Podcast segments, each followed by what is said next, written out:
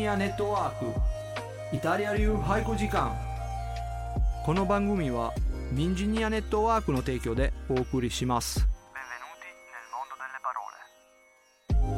こんにちは。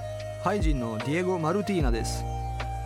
俳句を通して日本の素晴らしい言葉や文化に注目するこの番組。今回はある鳥についてのお話です。イタリア語ではチベッタって言うんですけれどもわかりますか？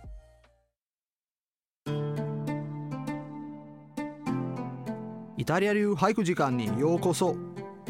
先日神奈川県に行きました。夕方になると遠くから「ほうほう」という鳴き声が聞こえた僕は「あフクロだ!」とちょっとした興奮を覚えました。そして同時に正岡市疑問家の俳人青木ゲットの次の俳句を思い出しました。大きな目二つかけばフクロウかな。大きな目。二つかけばフクロウかな。大きな丸を2つ書くだけでフクロウの絵に見えてきます。とゲットが言います。確かに。実際に書いてみたら眺めれば眺めるほどフクロウに見えてきますね。それでですね話は戻りますが僕が鳴き声を聞いて興奮したその理由はフクロウは縁起のいい通りだとされてるからです。西洋ではフクロウは知恵の象徴として有名です。一方日本でも縁起物とされていてその理由もまた面白いです。日本語にはひらがなカタカナ漢字があるのでいろんな言葉遊びを楽しめるわけですがフクロウという単語も言葉遊びが可能です。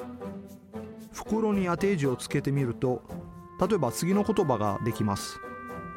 不安の風に苦労するの苦労をつけると不苦労という苦労しないこと苦労知らずの意味になります。イタリア人としてこれはとっても新鮮でした。今回は日本でも西洋でも愛される通りフクロウイタリア語で言うとチベッタの話でした。イタリア流俳句時間ディエゴ・マルティーナでした。チャオ